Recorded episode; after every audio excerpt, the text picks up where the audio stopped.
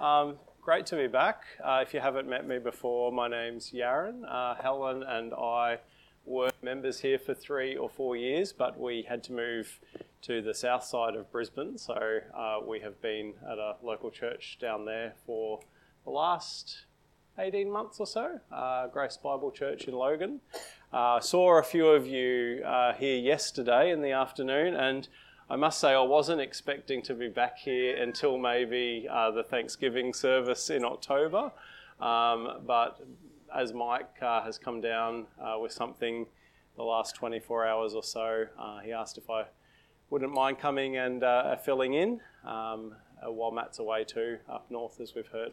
So I'm going to take a break from your series in Romans and look at Second Peter together this morning. So you do have your Bibles with you, uh, maybe uh, turn to 2 Peter chapter 3, and I'll, I'll give you a moment to turn there and uh, I'll read the passage in a moment.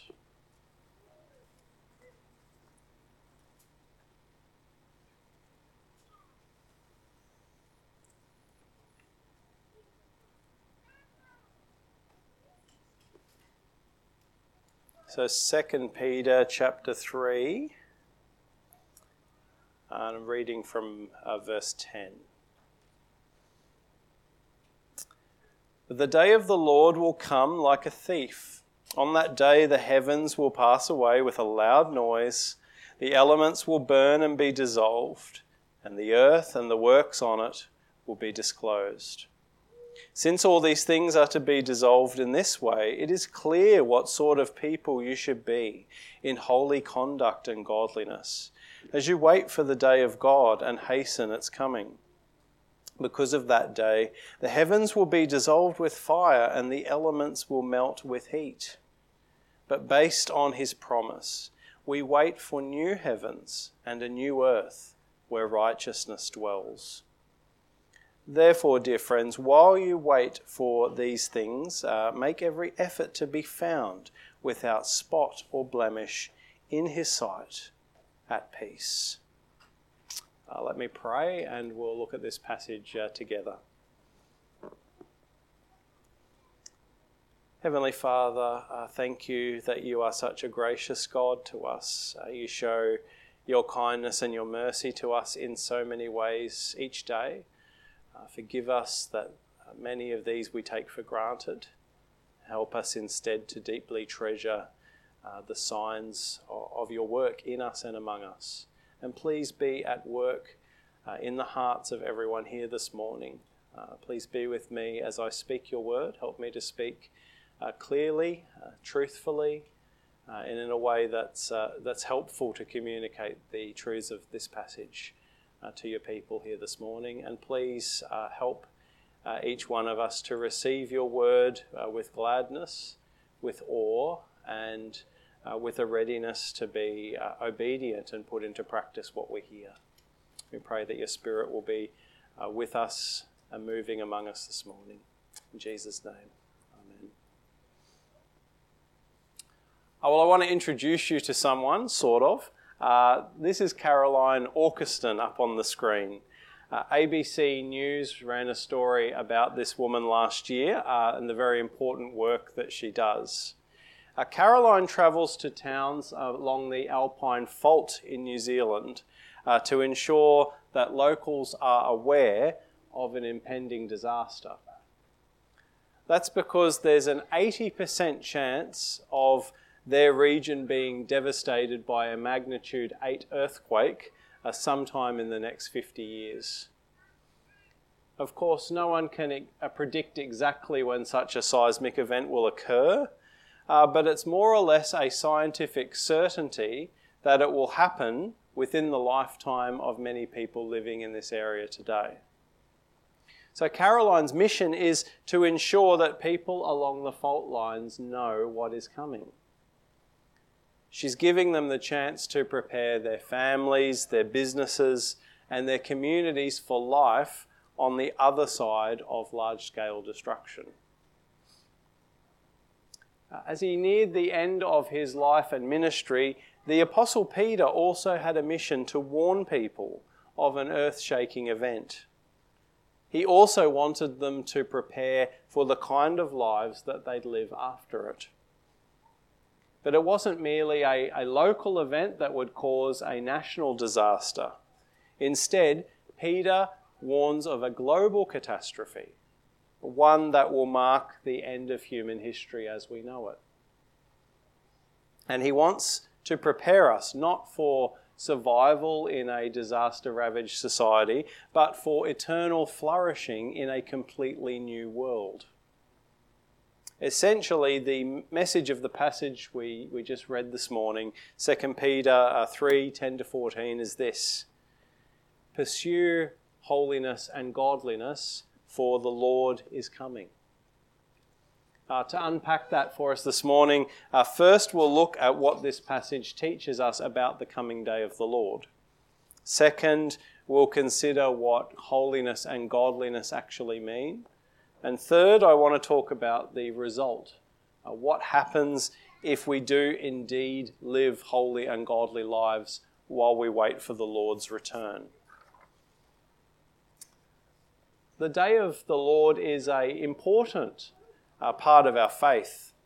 As uh, the Nicene Creed, one of the uh, ancient summaries of the Christian faith, says, Christ will come again with glory to judge the living and the dead, and his kingdom will never end. The day of the Lord is the glorious appearing of the Lord Jesus Christ to the whole world, to judge all of humanity, and to be the Saviour of his church and to the ruler of God's everlasting kingdom. Uh, we'll unpack verse 10 in a moment, but if you glance there now in your Bible, we see that this day is sudden and unexpected. It affects the very elements of the physical universe, and it spells the end of human history as we know it. For everything that men and women have done since the time of Eden will be put on trial before King Jesus. However, just as Peter predicted uh, in the earlier part of this chapter, many people today doubt the coming of this day or even mock the idea of it. Uh, let me make two important observations in relation to this. Firstly, uh, even if our non Christian neighbours don't take the idea of Christ returning very seriously, it's not as if they've escaped from a sense of apocalyptic doom themselves.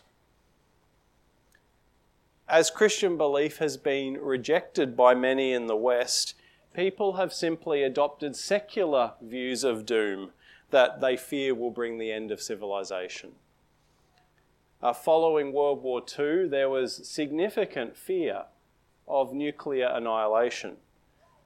Uh, some of you here would be old enough to have probably experienced uh, drills where you evacuated to, um, to bunkers or to fallout shelters uh, at the threat of a nuclear attack. These fears still lingered when I was growing up in the, in the early 90s, even after the Cold War had finished. Russian aggression in Ukraine has uh, revived people's fear uh, of a nuclear attack and the, and the consequences of it. Uh, around 20 years ago, when I was in high school, I remember people were scared that a massive asteroid would hit the Earth in 2019. Uh, as calendar tells me, we've, uh, we've dodged that one at least. Uh, lately, climate change has served as a major global threat in the minds of many.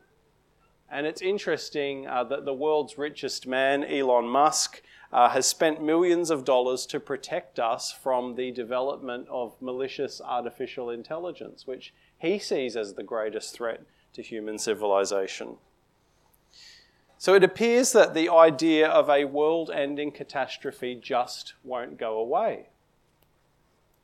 Here, here's a second observation I wanted to make the widespread ignorance in society regarding the day of the Lord, and even the de emphasizing of it amongst many Christians, should make us consider seriously how close at hand it might be. Peter tells us in verse 10 that the day of the Lord will come like a thief, it will be unexpected. The more people aren't thinking about it, the closer it may in fact be. The coming of this day is stealthy and surprising, but it is anything but subtle. Peter describes it as noisy, scorching, terrifying. And there's two aspects of it that demand our attention. One is natural destruction, and the other is moral exposure. The future reality of natural destruction is very stark. Twice we're told about the burning up of the heavens and the very elements of the world being dissolved. It's no accident that uh, Peter speaks about Noah's flood earlier in this same chapter.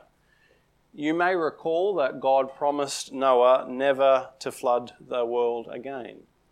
But Peter points out that the final judgment is not one of water, but of fire.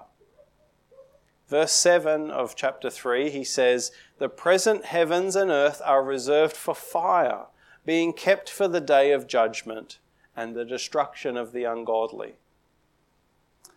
Now, we have fresh experience in Australia, even in Brisbane, uh, of flooding.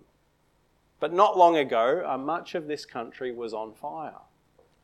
In January 2020, our screens were filled with horrific images that showed us ground zero of a disaster that ravaged people's property and possessions and even took away people's lives. Even from space, the crew of the International Space Station could look down and see smoke rising from across Australia. Well, Peter is talking about an even greater inferno, one that consumes things above, around, and beyond the earth, one which cannot be watched from a safe distance. Now, if people knew that a bushfire was headed their way and they didn't do everything humanly possible to prepare for it, we would call them fools. And yet, so many people hear of the coming fires of judgment and they dismiss it out of hand or they get distracted by other things. But we ignore this reality at our peril. Because something even more terrifying is coming on that day than the burning up of the elements. Uh, Peter tells us at the end of verse 10 that every deed done on the earth will be exposed, laid bare, found out. This is a chilling reality that echoes throughout the New Testament. In his warning against hypocrisy, Jesus said, There is nothing concealed that will not be disclosed, or hidden that will not be made known. What you have said in the dark will be heard in the daylight. What you have whispered in the ear in the inner rooms will be proclaimed from the roofs. Paul says in 1 Corinthians 4, verse 5, that when the Lord comes, he will bring to light what is hidden in darkness and will expose the motives of the heart. And John's revelation tells us of a time when he saw the dead the great and small, standing before the throne, and the books were opened. The dead were judged according to what they had done, as recorded in the books. The sea gave up the dead that were in it, and death and Hades gave up the dead that were in them. And each person was judged according to what they had done. This day of moral reckoning is actually crucial to the gospel message. It is the day on which everyone who's ever lived will give an answer for every deed they have ever done. And of course, there will be enough guilt to convict everyone. But that's what the cross of Jesus saves us from from having to stand alone before God on that day and hear the record of our every hour on earth read out in the presence of the universe, with each line adding to our eternal condemnation. That's what Paul is talking about in Romans 5 when he says, Therefore, since we have been justified by faith, we have peace with God through our Lord Jesus Christ Through him we have also obtained access by faith into this grace in which we stand, and we rejoice in the hope of the glory of God. Uh, knowing that Christ has borne the penalty for all our misdeeds on the cross means that we don't need to be filled with hopelessness or dread about the day that we meet our Maker. Instead, we can come to Him today as our loving Father. And when we do appear before the bench of His supreme justice, we can rest assured that He will not condemn us for the sins that Jesus has already suffered for. If you're here this morning and you're not yet a Christian, you can experience forgiveness instead of judgment. Everlasting peace with God if you turn towards Him in humble repentance and trust in Jesus to save you on that day when we all appear before Him. If you're a Christian here this morning, God wants you to know that your sins are forgiven. You do not have to fear condemnation. But God doesn't want you to be complacent about your moral conduct as you wait for the day of the Lord. Quite the opposite. He wants us to be diligent in preparing ourselves for the eternal lives that we'll live as citizens in the realm of righteousness. And so, this is the second point in our outline. Our response to the approach of the Lord's coming is to live lives of godliness and holiness. This is something that Peter's been emphasizing uh, throughout his letter up to this point. Back in the first chapter of 2 Peter, he said, God's divine power has given us everything we need for a godly life through the knowledge of Him who called us by His own glory and goodness. That through these He has given us His very great and precious promises, so that through them you may participate in the divine nature, having escaped the corruption in the world caused by evil desires uh, Peter urges believers to cultivate the kind of godly spiritual qualities that will confirm their calling and election and supply an entry for them into the eternal kingdom.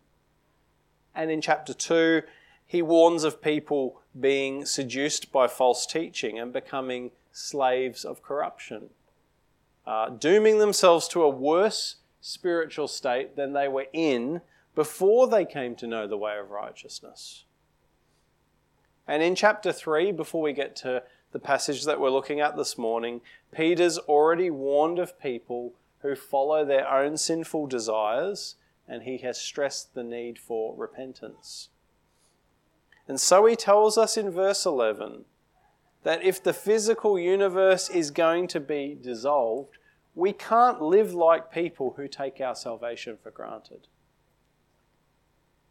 We need to be people who are characterized by holiness and godliness.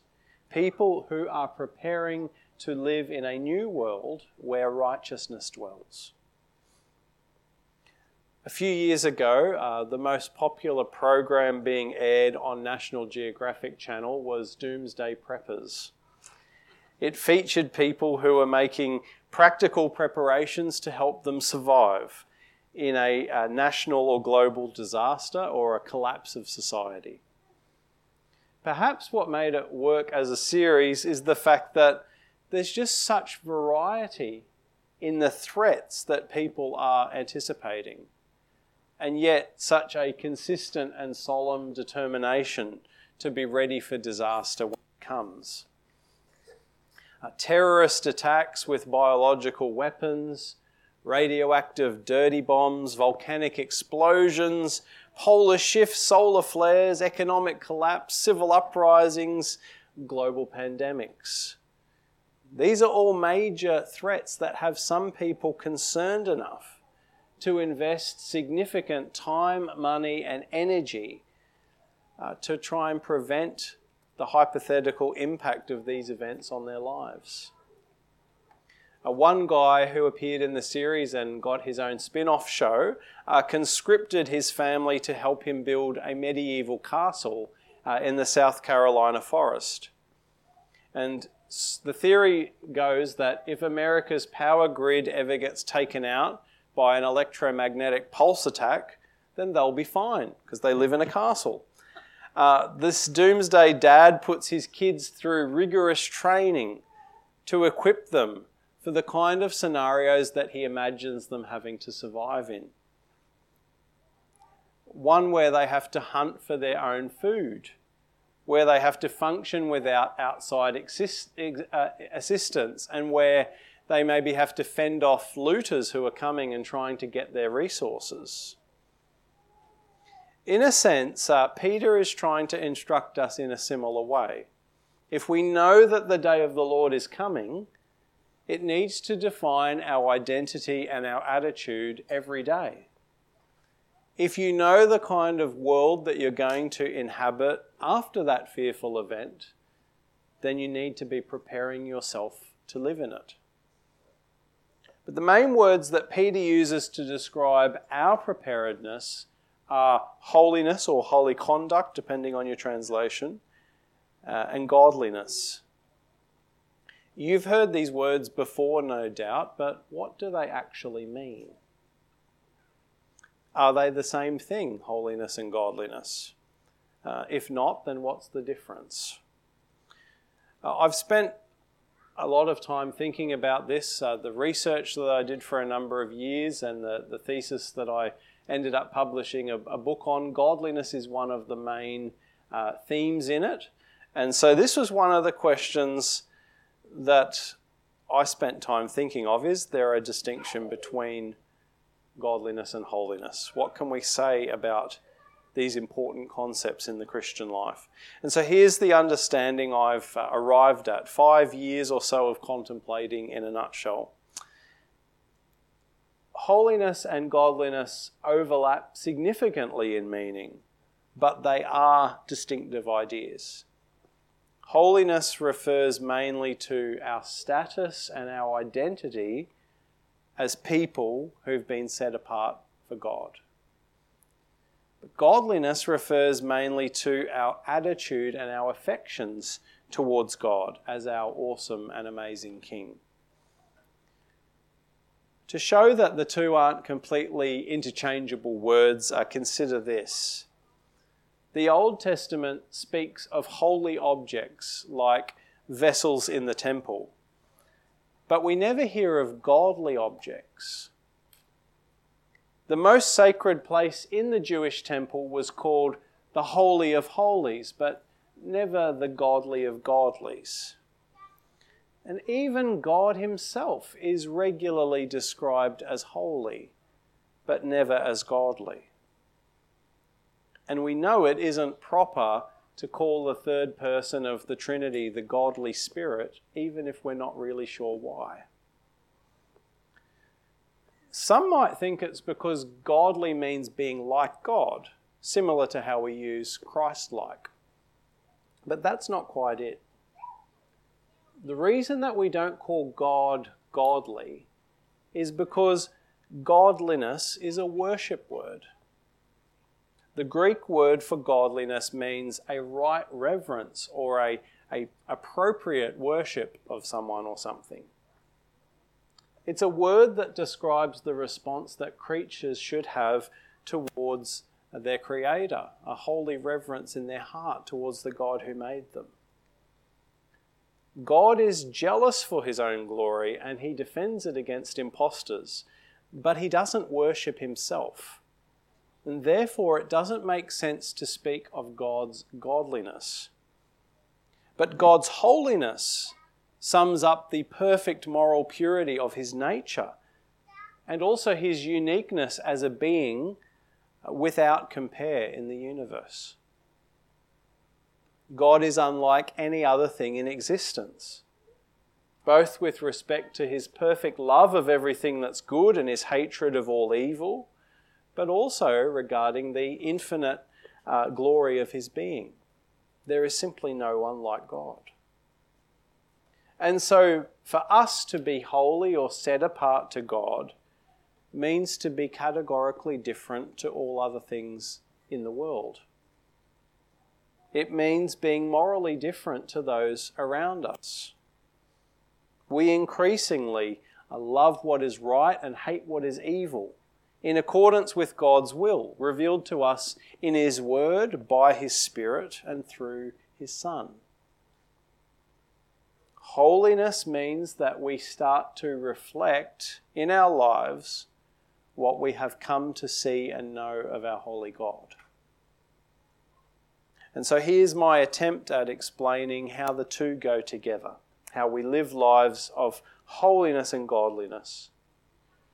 First, God reveals himself to us, and we behold his glory and his holiness. But then what happens to us? Godliness is our heart responding with awe and affection towards God. This produces worship of God from the heart. But holiness is where we come to see ourselves as belonging to God, and this produces a desire in us to emulate His character and to represent Him in the world. Godliness, we can think of it as awe leading to worship, our devotion. Holiness is our belonging to God, leading to uh, what we become and how we act. And so, if we're to live lives of godliness and holiness, as Peter calls us to here, we must ensure that we continually gaze upon the glory and holiness of our God. The God who in the Old Testament descended upon Mount Sinai in fire and spoke with roaring thunder to the Israelites.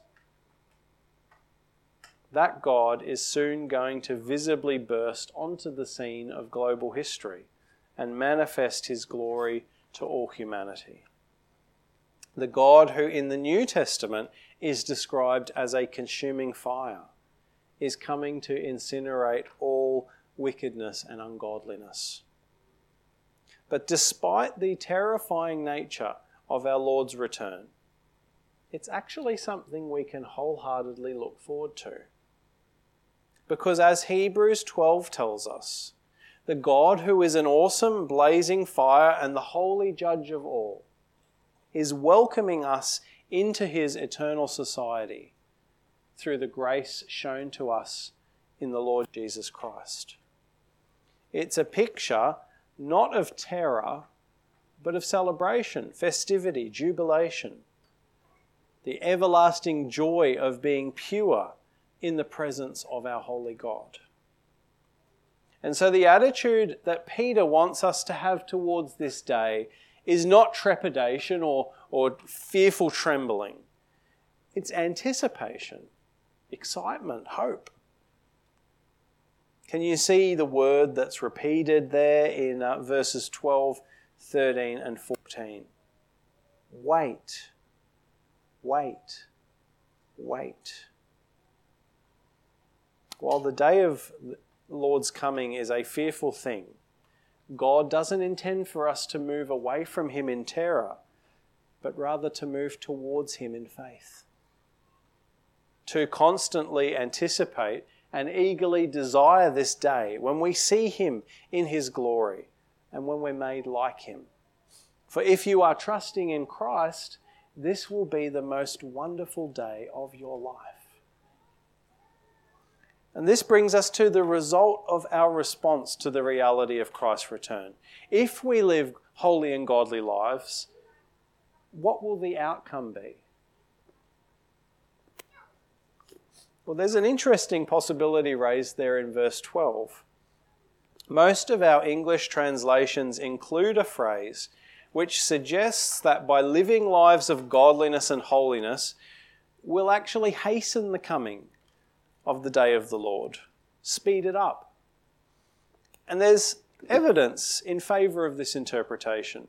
At the very end of the Bible, we are encouraged to pray for Christ's swift return in accordance with his own promise.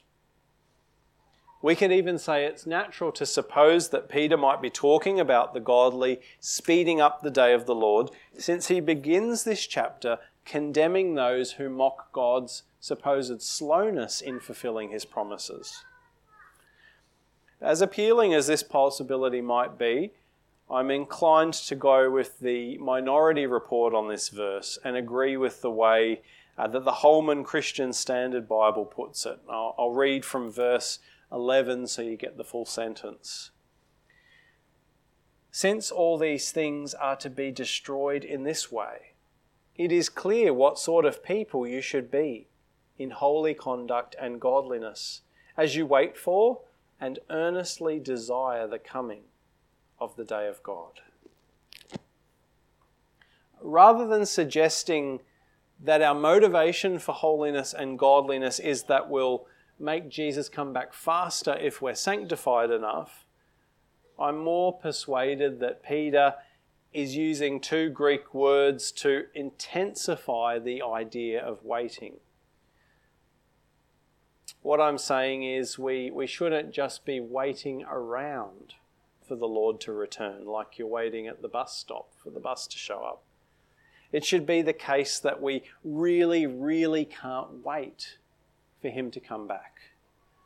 Think of a child looking forward to Christmas or a birthday party, a bride and groom looking forward to the wedding day or the wedding night. Multiply the intensity of that and I think that's how eager Peter wants us to be, waiting and anticipating Christ's appearing. So instead of the result of our holiness and godliness being that we make Jesus return quicker, it's actually our constant desire for Jesus to return that helps us live godlier and holier lives while we wait. So let's return to the question what is the result of us living holy and godly lives in anticipation of the second coming? The doomsday preppers that we mentioned earlier are people who are determined to adapt for survival after an event that alters the world in a radical way. They think about what daily life might be like in a scary new world and they seek to prepare their loved ones to live in it effectively. Now, we too have forewarning of great destruction that is coming. And we know what kind of world we'll live in, and we have some clues as to what our roles in it might be. But our preparation for it looks a lot different to that of a doomsday prepper. Peter's not calling us to become shrewd and savvy survivalists. We're not supposed to be preoccupied with what might go wrong in the world and how we can best tough it out. Rather, we're supposed to focus on how we can be fit for the world that we're going to live in forever after Jesus comes. Because true Christians are not headed for a hopeless wasteland our destination, our future home, is a new heavens and a new earth where righteousness dwells.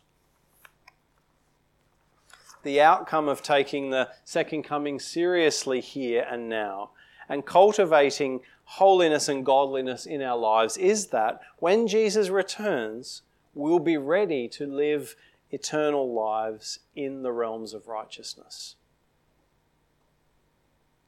We saw earlier that beholding God and responding with adoration and awe is what godliness is all about.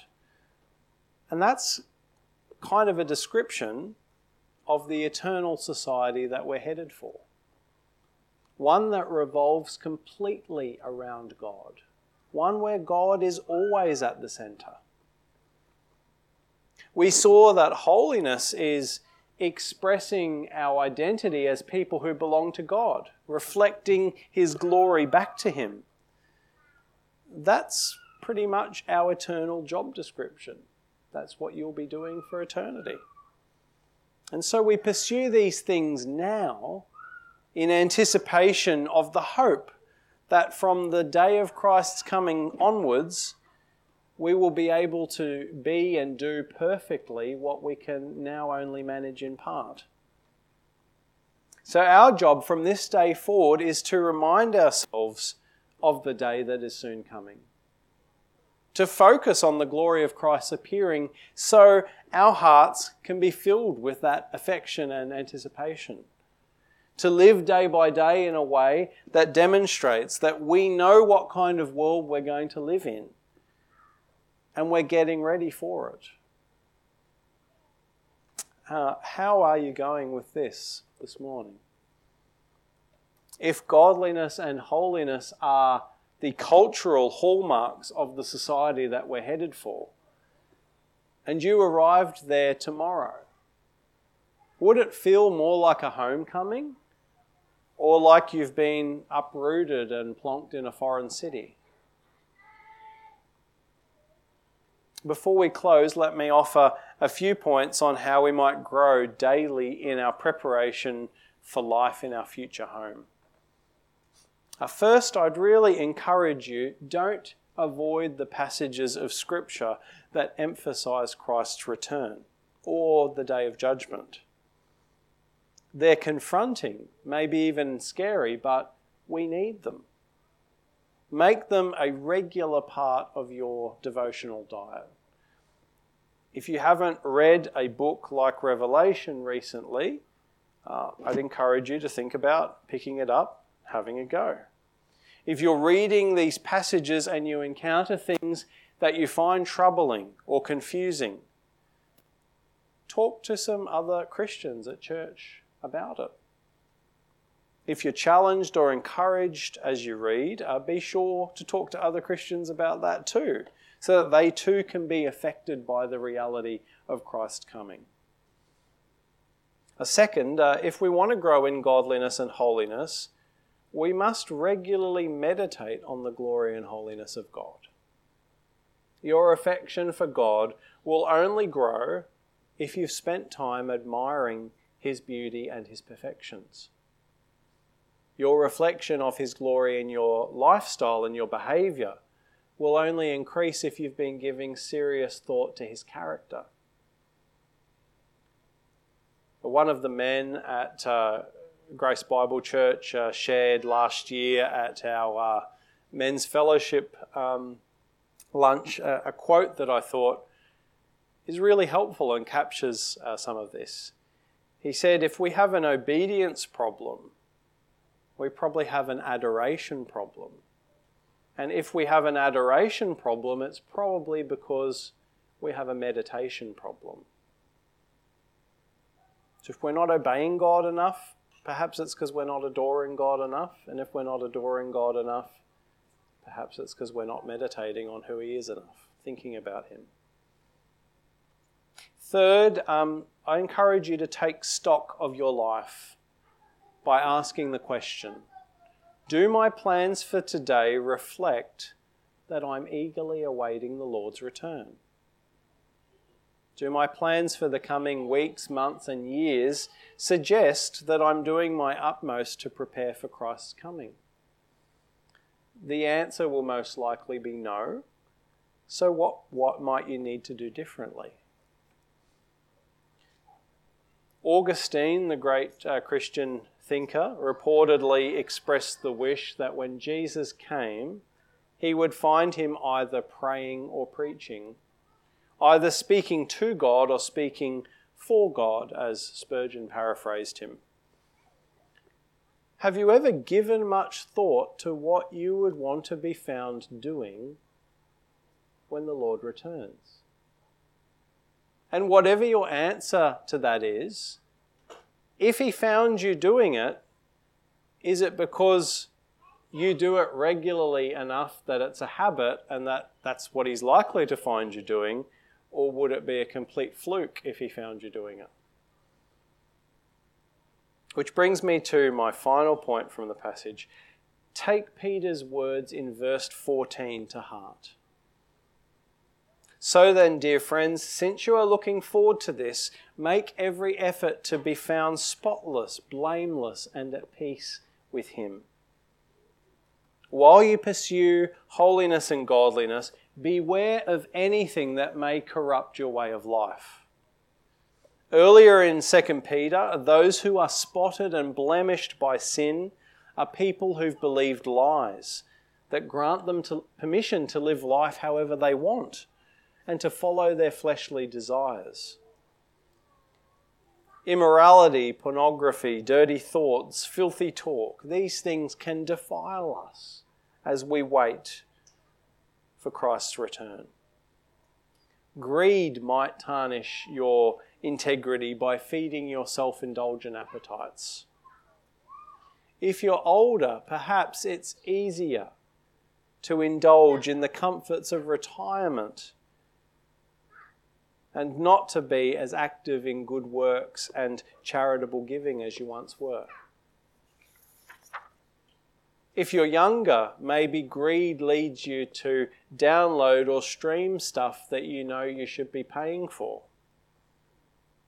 Or maybe lust entices you to pay for things that you know you shouldn't be viewing. Workers, uh, perhaps you've been pinching stuff at work, lying on your timesheets, or you compromise your holiness in the workplace by doing things that you know are unethical or illegal because it helps keep you in with your colleagues and your supervisors. I mean, how else can anyone expect to get ahead in life? This is the other side to the coin that we considered a moment ago. When you're faced with these kind of temptations, ask yourself Would I want to be found doing these things at the moment that Christ appears in his glory. If you're tempted to corrupt your way of life because you envy your unbelieving friends, colleagues, neighbours, remember the things that they live for are going to burn.